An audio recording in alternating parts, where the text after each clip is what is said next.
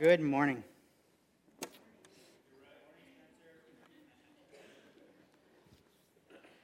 All right, December 15th, 2006, the day that forever will be remembered as the night. Actually, well, for at least me, it'll be the night that I remember. I took my then girlfriend, Amy, to a concert downtown at First Ave., and then I took her to dinner at Mickey's Diner, which maybe some of you know of. It was in Mighty Ducks. It's this old, like, train car type of thing that is very small, and it actually, the meal comes with a couple Pepto-Bismol tablets. But it's where we had one of our first dates, and so we went there after the concert, and then we ended up in this park, in Rice Park. Wait, go back. We don't want them to know what's going to happen.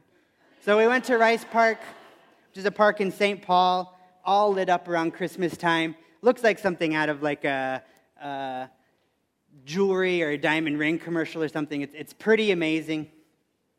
And so we walked from Mickey's Diner through this place. And without Amy knowing, we actually had one of my friends who's a photographer. He was hiding inside this enormous lit-up Christmas tree, similar to maybe that kind of pinkish one in the middle there.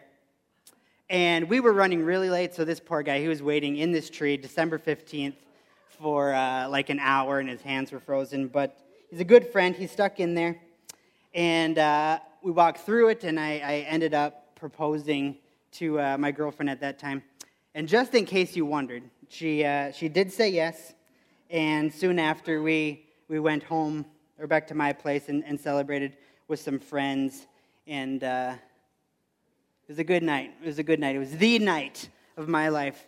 And just a few weeks later, I remember reading this passage that we're going to talk about this morning, a passage where Jesus talks about what life in the resurrection is going to look like. And there's a phrase in there that talks about, Jesus says, "For in the resurrection," speaking of people who have been raised with Christ, "they neither marry nor are given in marriage." And I remember going to one of my theology professors at that time and just being really, really heartbroken and sad, thinking, hey, I finally found this woman that I want to marry. She said yes. I've never been more in love with someone in my whole life. And now I'm reading something that Jesus taught about marriage not being in heaven. What's this about? And I remember just being heartbroken. So today we're going to look at that passage. We're going to look. Jesus is trying to be trapped again by some different religious rulers. And Jesus, in his explanation, is going to share about the resurrection and how marriage fits into that. So this morning we are in Matthew chapter 22. If you're brand new to Hiawatha, or if you're visiting this morning, welcome. We're really glad that you are here. We've been in the book of Matthew for a long, long time, and a fantastic book written by one of Jesus' disciples. And we're at the point in this story where Jesus is just about to be betrayed and die on the cross for the sins of humanity. And so we're going to start reading our passage, and then we're going to jump into it. It'll be up here on the screen, and it's also in your worship folders. Starting in verse 23. "The same day, Sadducees came to him, who say there is no resurrection. And they asked him a question, saying, 'Teacher, Moses said, if a man dies having no children, his brother must marry the widow and raise up children for his brother. Now there were 7 brothers among us. The first married and died, and having no children, left his wife to his brother. So too the second and third, down to the 7th. After them all, the woman died. In the resurrection, therefore, of the 7, whose wife will she be? For they all had her.' But Jesus answered them, 'You are wrong, because you know neither the Scriptures nor the power of God. For in the resurrection, they neither marry nor are given in marriage, but are like angels in heaven. And as for the resurrection of the dead, have you not read what was said to you by God? I am the God of Abraham, the God of Isaac, and the God of Jacob. He is not God of the dead, but of the living.' And when the crowd heard it, they were astonished at his teaching." Let's pray. Father God, we thank you for your word and how it teaches us about you and your character. We pray this morning that your Spirit would be here, would teach us what you have for us, convict us of sin, remind us of who we are in Christ, excite us for this great new heaven and earth that you have for us. Pray this all in your name. Amen. All right, so we start verse 23. The same day Sadducees came to him. So the same day, this is right after the passage we looked at last week where the Pharisees come to Jesus with a trap. They come with this question, trying to get Jesus in trouble. And not just in trouble, they're trying to get Jesus executed. They're trying to get him in so much trouble with either the Romans or the Jews that they call for his head. So on that same day, the Sadducees, so this is a new group, came to him. And Matthew here describes who these Sadducees are, who say that there is no resurrection. And they ask him a question. So who are these Sadducees? We're going to compare them with the Pharisees. So the Pharisees have been the religious rulers that have been Jesus' biggest opponents. And we've seen them a lot so far in Matthew. We're going to quick compare these Sadducees to, if you can go to the next slide, to the Pharisees that we've seen a lot. So the Sadducees, they were basically the priests. And they worked in the temple. They were a much smaller group of religious rulers. And they believed in the Torah alone. So they only believed and followed the first 5 books of the Old Testament. So nothing beyond the first 5. And that's mainly where they get this disbelief in the resurrection. They don't believe in an afterlife or a resurrection. And so they, because they only believed in these first 5 books of the Bible, there's not a ton of stuff in there that talks about the resurrection. So that was one of the big things that they kind of hung their hat on. And so far in our story, so far in Matthew, they haven't come up very, very much. So what's probably happening is because they were rivals with the Pharisees, what's probably happening is they're just sitting back saying, hey, our rivals are just getting owned by Jesus, and that's really great. We're happy that our rivals are looking stupid and that we're looking better. But now, just a few weeks ago, we saw Jesus has now entered Jerusalem and entered into the temple where the Sadducees work, and he's starting to mess up what they got going on there. We saw that he overturned their tables and where they were making money and exchanging money, selling all different kinds of sacrifices. And so now Jesus is starting to mess up their system. He's starting to be a problem for them. Verse 24, so these Sadducees, they come to Jesus saying, "Teacher, Moses said, if a man dies having no children, his brother must marry the widow and raise up offspring for his brother."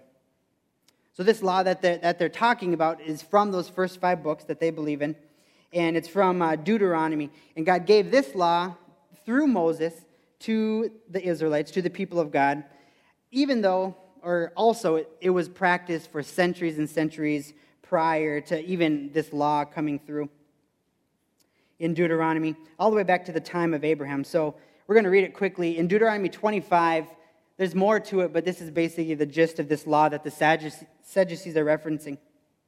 Starting in verse 5, "If brothers dwell together and one of them dies and has no son, the wife of the dead man shall not be married outside of the family to a stranger.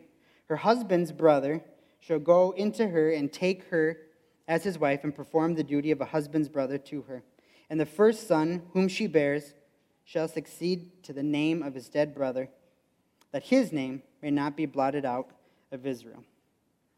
So even though we kind of know what the law is, we're still, most of us, are probably wondering why. Why did God create this law? Especially if you have a kind of strange or creepy brother-in-law. So why is this law there? So since the very beginning, or at the very beginning, when God created man and woman, there was great male-female relationships as well as with God. But then the fall happened. Then sin entered the world. And since then, men have abused their authority and their strength and their power, and for much of history have hurt and oppressed women. And God's laws regarding women are way ahead of the surrounding cultures around them. And most of God's laws concerning women are really there to help protect women against the abuses or neglect that's often received from men And these laws are used by God to remind people of the personhood and the value of women. And so this law specifically was made to protect women. So especially or throughout ancient history, women often weren't able to own land or able to make any important decisions or to own property. Often they were considered the possession of their father or their husband. And so this law is actually saying instead of this woman losing her husband and then having to beg because she has no one that can take care of her, especially in this system where she needs a man to literally protect her and provide for her because of the way this culture is run. This law is protecting this woman so that she will have a husband and eventually will have a son who can take care of her in her old age. This law is also used to help continue the name and the lineage and the property of this dead man so that this property doesn't go off to some distant relative but will stay in the family and help protect this woman and then hopefully her eventual sons and heirs. So the Sadducees, they use this law and they use it to set up this question. And this question is made to humiliate and to ridicule Jesus, not necessarily to trap him and execute him. So a little bit different than last week. Last week, the Pharisees were trying to trap Jesus, and it literally said that they're trying to get him executed. They're trying to get him killed. Whereas the Sadducees, they're not necessarily trying to get Jesus killed. They just want him to lose all of his authority and to be mocked and ridiculed so people stop following him and he stops messing with this great system and the power and comfort that they have in the temple and their relationship with the ruling Romans. All right, verse 25.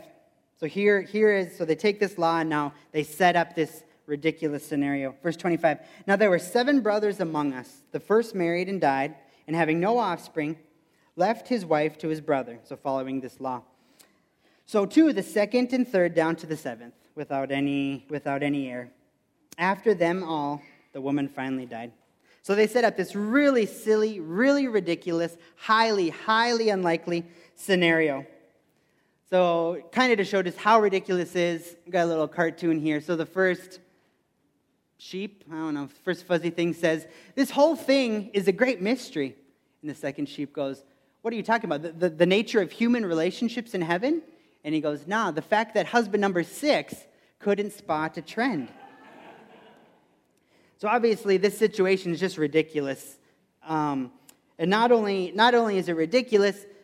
Throughout the Old Testament, we very rarely read about this law actually happening. So it's not often practiced. Plus, it's just a crazy, silly situation that they're making up. So they're using this law and then adding on this ridiculous situation to try. They're going to set up their big question to try to trap Jesus, to just make him look like a fool, to make him look like he's going to lose his credibility. So remember now, the Sadducees, they don't believe in the resurrection. They don't believe that there's life after death. They don't believe that God uses his power to raise the dead in new bodies. So kind of think Men in Black. So think about Will Smith's character at the very beginning when he doesn't know that there's actually aliens all around us. And then Tommy Lee Jones' character comes and he's like telling Will Smith, actually there's aliens all among us. And you know, Will Smith in his classic smart wit, you know, jokes back with Tommy Lee Jones about, yeah, right, there's really aliens all around us, and starts asking Tommy Lee Jones questions in a mocking way. He really doesn't want an answer. He's really just trying to show Tommy Lee Jones that, hey, this is ridiculous. There's really not aliens among us.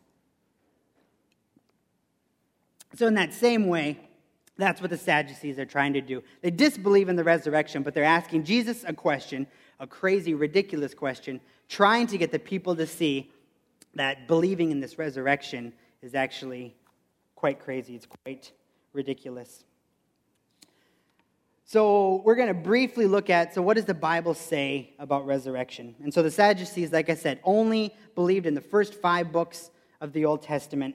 And in the Old Testament, the resurrection and the new heavens and the new earth is actually quite veiled, especially at the beginning. But as we move throughout the Old Testament, we start to get more and more pictures and more details about what it's going to look like, especially as we get closer to the cross. And then after Jesus' resurrection, it's all over the New Testament. But here's a few examples. In Job 19, probably the oldest book in the Old Testament, we read, "For I know that my Redeemer lives, and at the last day he will stand upon the earth. And after my skin has been thus destroyed, and in my flesh I shall see God, whom I shall see for myself. And my eyes shall behold, and not another. My heart faints within me." And in Isaiah, one of the prophets, we read in chapter 26, "Your dead shall live, their bodies shall rise. You who dwell in the dust, awake and sing for joy, for your dew is a dew of light, and the earth will give birth to the dead." And again, in another one of the prophets, Daniel 12, we read, "And many of those who sleep in the dust of the earth shall awake, some to everlasting life, and some to shame and everlasting contempt." And finally, in Psalms, King David laments after losing his infant son, but he speaks knowing that he eventually will see his son one day in the resurrection. So as we get closer and closer to Jesus, it starts to become more clear. And by the time we get to the New Testament, we see, so hundreds and hundreds of years after this, most of the people in that day believed in some type of resurrection. And so that's where we find ourselves in our passage today, although the Sadducees are still denying that there is. So Jesus speaks a lot about resurrection and about heaven and the afterlife. And then after Jesus is raised from the dead, he physically resurrects himself. The Holy Spirit continues to work through the New Testament authors speaking about resurrection and about the new heaven and the new earth. So we find it a lot in the New Testament after Jesus' resurrection. All right, so Jesus finally, he responds to their question. He responds to their question of, whose wife will she be? Since all seven of these men were married to her. Verse 29, "But Jesus answers them, 'You are wrong, because you know neither the Scriptures nor the power of God. For in the resurrection they neither marry nor are given in marriage, but are like angels in heaven. And as for the resurrection of the dead, have you not read what was said to you by God? I am the God of Abraham, and the God of Isaac, and the God of Jacob. He is not God of the dead, but of the living.' And when the crowd heard it, they were astonished at his teaching." So Jesus starts by not answering their question, but actually rebukes these religious leaders. He rebukes them for two things for this question that they ask him. The first thing is that they say, his first rebuke for them is, "You don't know the Scriptures," which is a huge burn. It would be like someone telling Steve Wachter, "You know nothing about plants," or talking to Peter Carlson and saying, "You know nothing about music and singing and playing guitar." So it's ridiculous. So even in Jesus' rebuke of these Pharisees, there's a great warning for us. So these guys really, really knew the Scriptures. Most of them had much of the Old Testament memorized. But Jesus says, even though they had it memorized, they didn't know the Scriptures. They didn't know the Bible. So this is a great warning that Jesus is giving us as a church, giving us as Christians. Some questions we should be asking ourselves. Are we continually asking the Holy Spirit to open our eyes to the truth of his word? Or like the Sadducees at this time, do we think we know it all? We have it memorized, we've been reading it for years and years and years, and we think we know what it means, but when God shows up and tells us something different, we think God's wrong because we already know his word. Another question we should ask ourselves, are we reading Scripture among Christian community? One of the great ways that God speaks to us is through his word, and especially within Christian community. If you're reading the Bible all by yourself, it could be easy for us to start not understanding the Bible. But when we are reading it in Christian community, with our families, with our church body, with our community groups, we're able to better understand it. And if we do have questions, or if we do get off and start believing some mistruths. We have lots of people around us to help us with that. Third question we should be asking ourselves as well is, are we just seeing these laws like the Sadducees saw? Or instead, are we seeing the whole story of Scripture? Are we seeing this as a rule book with a bunch of rules that we need to follow? And we have those memorized, and we know them really well, and we're doing them. Or are we seeing this as one great book, one long story, one continual story? So another way of saying that, are we focusing on the trees? Do we know verses pulled out of context really, really well and are following them? Or are we seeing the whole Scripture, the whole of salvation history? So remember that these Sadducees, they understood and they knew their Bibles, especially the Torah, those first 5 books, really, really well. They knew the law, but they're completely missing the spirit of the law, the reason why that these laws actually exist. They knew what these laws said about marriage, but they're actually missing what marriage is pointing to. Pointing to a relationship with God, the same God that's standing right in front of them. Jesus' second rebuke to them, first one is, you don't know the Scriptures, and then he goes on to say, you also don't know the power of God. These guys, they say that they know who God is. They say that they worship him, but they don't believe that he can raise the dead and give eternal life.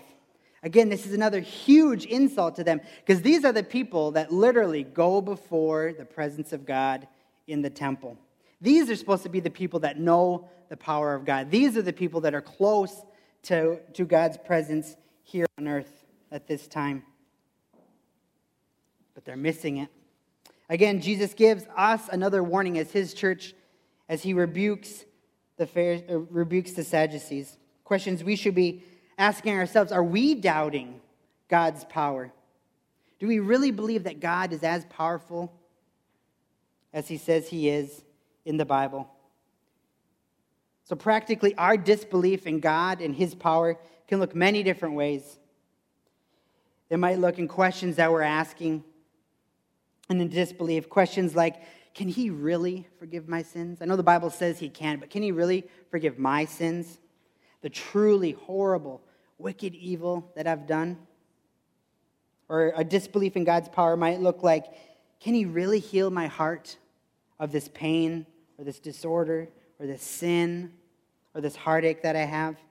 He says he can. He says he's all I need, but I don't know if I believe him. I don't know if he's strong enough. I don't know if his power is great enough to do what he says he can do. Or maybe we're just surrounded by evil, or life's been really, really, really hard. And we wonder, can he really defeat evil? I know they say it at Hiawatha again and again, and when I read my Bible, it says that Jesus will defeat evil ultimately and finally. But this world is so messed up, and I see evil all around me, and it seems so powerful. And finally, our disbelief in God's power, just like it did with the Sadducees here, can be us questioning, can God really raise the dead? Can he really raise the dead? Or is that just something that someone tells me to help make a funeral or something sad, not be so sad, or help us deal with that? But the Bible guarantees us, Jesus guarantees us, that we can trust in God and his power. And ultimately, too, with the Sadducees not knowing his power, they're totally missing out on God and his salvation. Over and over again in the Bible, it links God and his power with his salvation and with his resurrection. Romans 1:16 says, "For I am not ashamed of the gospel, the good news that Jesus has died in my place, resurrected himself, and now gives us eternal life through that if we." For I am not ashamed of the gospel, for it is the power of God for salvation to everyone who believes. Verse 30, Jesus continues after his rebuke. He teaches, "For in the resurrection they neither marry nor are given in marriage, but are like the angels in heaven." So we're going to spend a bit of time here unpacking this phrase, this really important phrase, this confusing phrase, this phrase that brought me great sadness as I was finally engaged to be married, thinking, well, what does this mean? What does this mean that there's neither marriage after the resurrection and people are not given in marriage? Well, first of all, we're going to start with, so what's Jesus not saying here? First thing he's not saying is that when you die, you become an angel. A lot of people, hopefully not in here, but a lot of people in pop culture believe when we die, we go to heaven, we float on a cloud, we wear a halo. And if that's heaven, it really does not sound like a place that I want to go. But first of all, Jesus is not talking about when we die, we become an angel, but instead he says we become like the angels in heaven. So just like angels aren't getting married, they're not having kids, and they're not dying, we will be like that in the resurrection. Because there's no need for that in heaven. There's no need to get married. There's no need to procreate and have kids. And there will be no death. Jesus is also not saying that you won't remember anyone that you loved here on earth. And you won't know them and you won't be able to be with them. After Jesus was actually resurrected in his physical body, we still saw how much he deeply, deeply loved and cared for his disciples. When he came back, he was in his glorified, his perfected body, and a lot of people didn't recognize him at first. So there is this kind of discontinuity with we are going to be resurrected in a new perfected body, and it might be different enough that people don't quite recognize us at first, but once Jesus revealed it to them, they knew it was him. So we're going to come back to what Jesus is talking about with marriage and the resurrection, but first, before we can get there, we need to understand. So now we looked at the Old Testament, what it talks about resurrection and the new heavens and new earth. And now we're going to look at what the New Testament is talking about that. Let's first start with resurrection. In First Corinthians 15, so this is after Jesus has died and raised himself, Paul writes looking at that and encouraging believers in our own resurrection. First Corinthians 15, starting in verse 50, Paul writes, "I tell you this, brothers, flesh and blood cannot inherit the kingdom of God, nor does the perishable inherit the imperishable. Behold, I tell you a mystery. We shall not all sleep, like the Sadducees believed. Life was just over. It was done when we die. But we shall all be changed in a moment, in the twinkling of an eye, at the last trumpet. For the trumpet will sound, and the dead will be raised imperishable. And we shall be changed. For this perishable body must put on the imperishable, and this mortal body must put on immortality. When the perishable puts on the imperishable, and the mortal puts on immortality, then shall come to pass the saying that is written." So until this happens, death still does sting. Death still hurts. It's sad. But after Christ comes back finally and raises us from the dead, then shall come to pass what is written. Death is swallowed up in victory. O death, where is your victory? O death, where is your sting? The sting of death and the power of the sin is the law. But thanks be to God who gives us victory through our Lord Jesus Christ. And as God, as he's physically resurrecting his people, he's also remaking and renewing both the heaven and the earth, the place where all of us in our resurrected bodies will spend eternity with him. So when the Bible speaks of a new heaven and a new earth, this word new is best understood as something being remade and as something that has newness of quality as opposed to something that is completely destroyed and something brand new created. So that's why most people believe that what God is going to do, instead of destroying this earth and out of nothing, creating something brand new, he's actually going to remake and recreate and perfect this world and this and heaven, which was marred by our sin during the fall. Pastor and author Sam Storms writes about the nature of heaven and of the new heaven and the new earth. He writes, "It is the reversal of the curse imposed by the natural creation. The hope of the Christian is inescapably earthly in nature. God's ultimate aim in the redemption of his people has always included the restoration of the natural creation. Heaven on earth, which is probably the best way for us to understand it, is but the glorious consummation of God's original design for the Garden of Eden. So we had a study months and months or years ago in the book of Revelation, the last book in the Bible. And in it, the Holy Spirit gives John, one of Jesus' disciples, this amazing, beautiful vision about how God will redeem and how God will recreate creation in the end. Again, there's lots and lots I can say about this. We're just going to briefly look at a couple parts in Revelation that describe what God is going to do and how it's going to look. Starting in chapter 21. Then I saw a new heaven and a new earth, for the first heaven and the first earth had passed away, and the sea was no more. And I saw the holy city, a new Jerusalem, coming down out of heaven from God, prepared as a bride adorned for her husband. And I heard a loud voice from the throne saying, "Behold, the dwelling place of God is with man. He will dwell with them, and they will be his people, and God himself will be with them as their God. He will wipe away every tear from their eyes, and death shall be no more. Neither shall there be mourning, nor crying, nor pain any more, for the former things have passed away." And he who was seated on the throne said, "Behold, I am making all things new." Also he said, "Write this down, for these words are trustworthy and true." He said to me, "It is done. I am the Alpha and the Omega, the beginning and the end. To the thirsty I will give from the spring of water of life without payment." And I saw no temple in the city, for its temple is the Lord God, the Almighty, and the Lamb. And the city has no need for sun or moon to shine on it, for the glory of God gives it light, and its lamp is the Lamb. And its light will the nations walk, or by its light will the nations walk, and the kings of the earth will bring their glory into it. Then the angel showed me the river of the water of life, bright as crystal, flowing from the throne of God and of the Lamb, through the middle of the street of the city. Also on either side of the river, the tree of life with its 12 kinds of fruit, yielding its fruit each month. The leaves of the trees were for the healing of the nations. No longer will there be anything accursed, but the throne of God and the Lamb will be in it, and his servants will worship him. They will see his face, and his name will be on their foreheads, and night will be no more.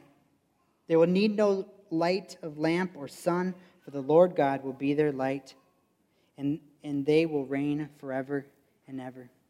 So this new heaven and this new earth that God will create when Jesus comes back, finally, it's a return to the garden. It's a return to paradise. Paradise and perfect relationship with God comes back to humankind. And through that, perfect relationship with all humanity as well. So now that we kind of are understanding what this new heaven and this new earth are going to be like, we can go back to what Jesus said in verse 30, this tricky passage or this hard phrase that he says, "For in the resurrection," so think of what we just talked about, "for in the resurrection they will neither marry nor are given in marriage." So first of all, we have to ask, what's the point of marriage? What is the purpose of marriage? Why did God create it?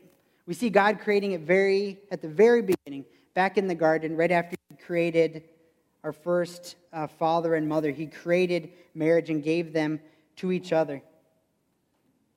Again, like I said, when I first read this passage, it brought heartache to me. I was very sad. I was confused because it seems like such a beautiful thing that God had created marriage. Why would he take that away in the resurrection, in the new earth?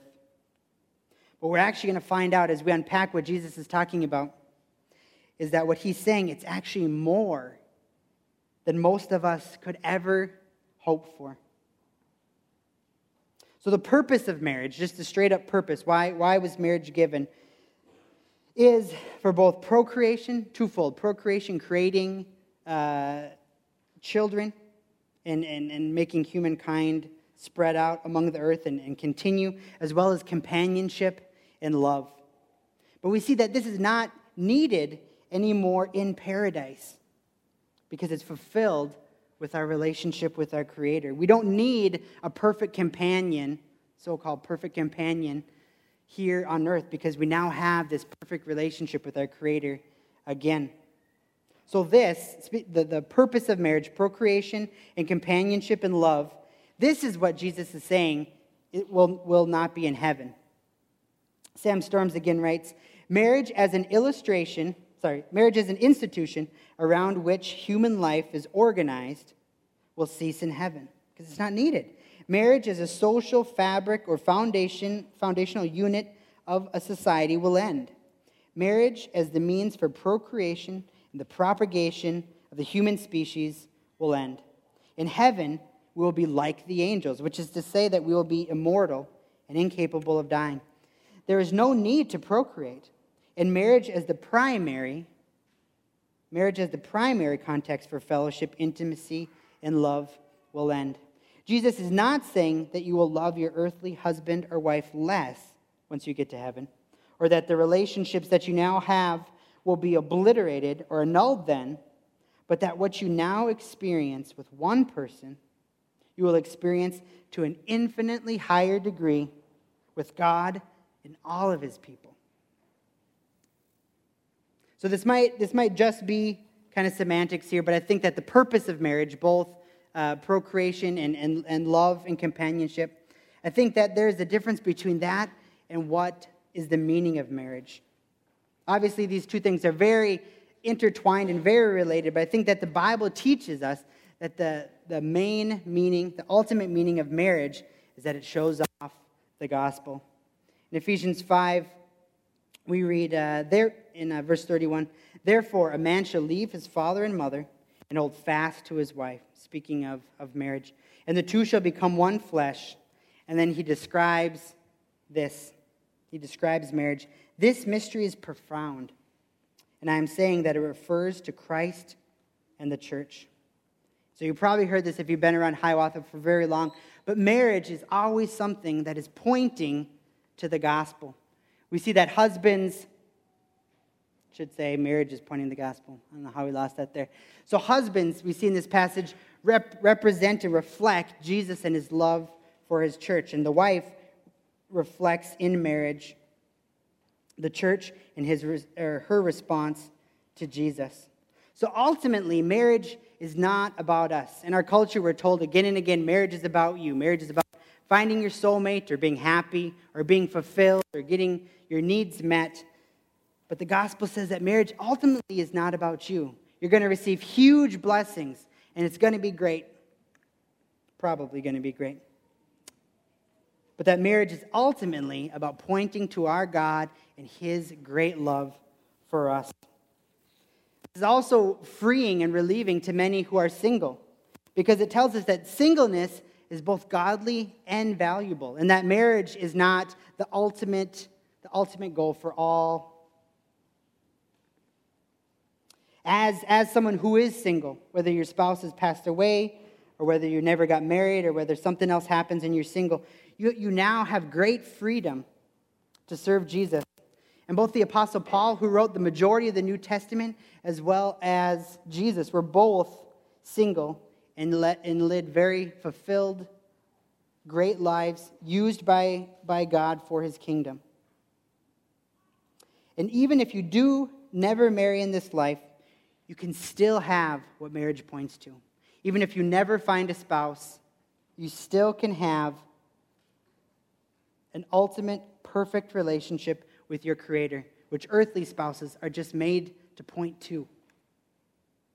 So because marriage, it mirrors, and dimly, it's not perfect.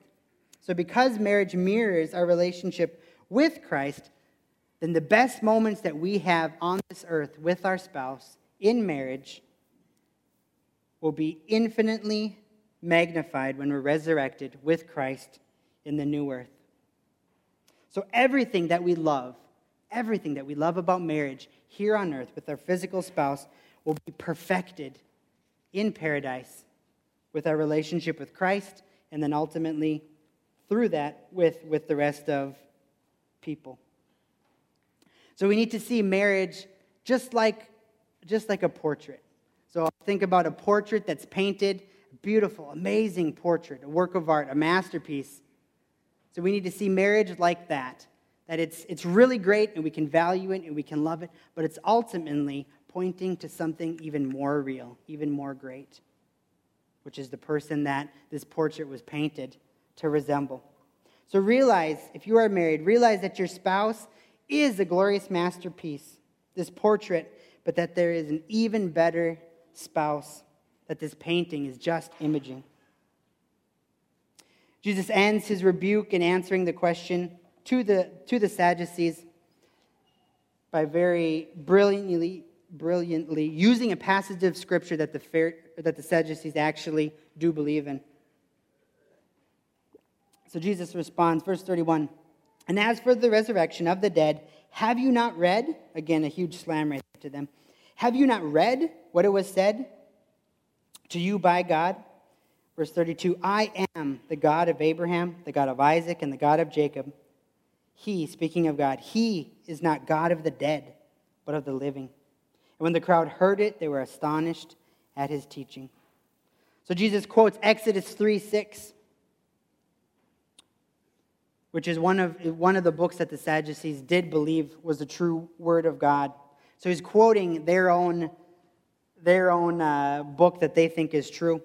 And he's telling them, well, let's look at Luke. Luke is another one of the gospel writers. He writes about this same interaction between Jesus and the Sadducees, and he had some more details that'll help us unpack this.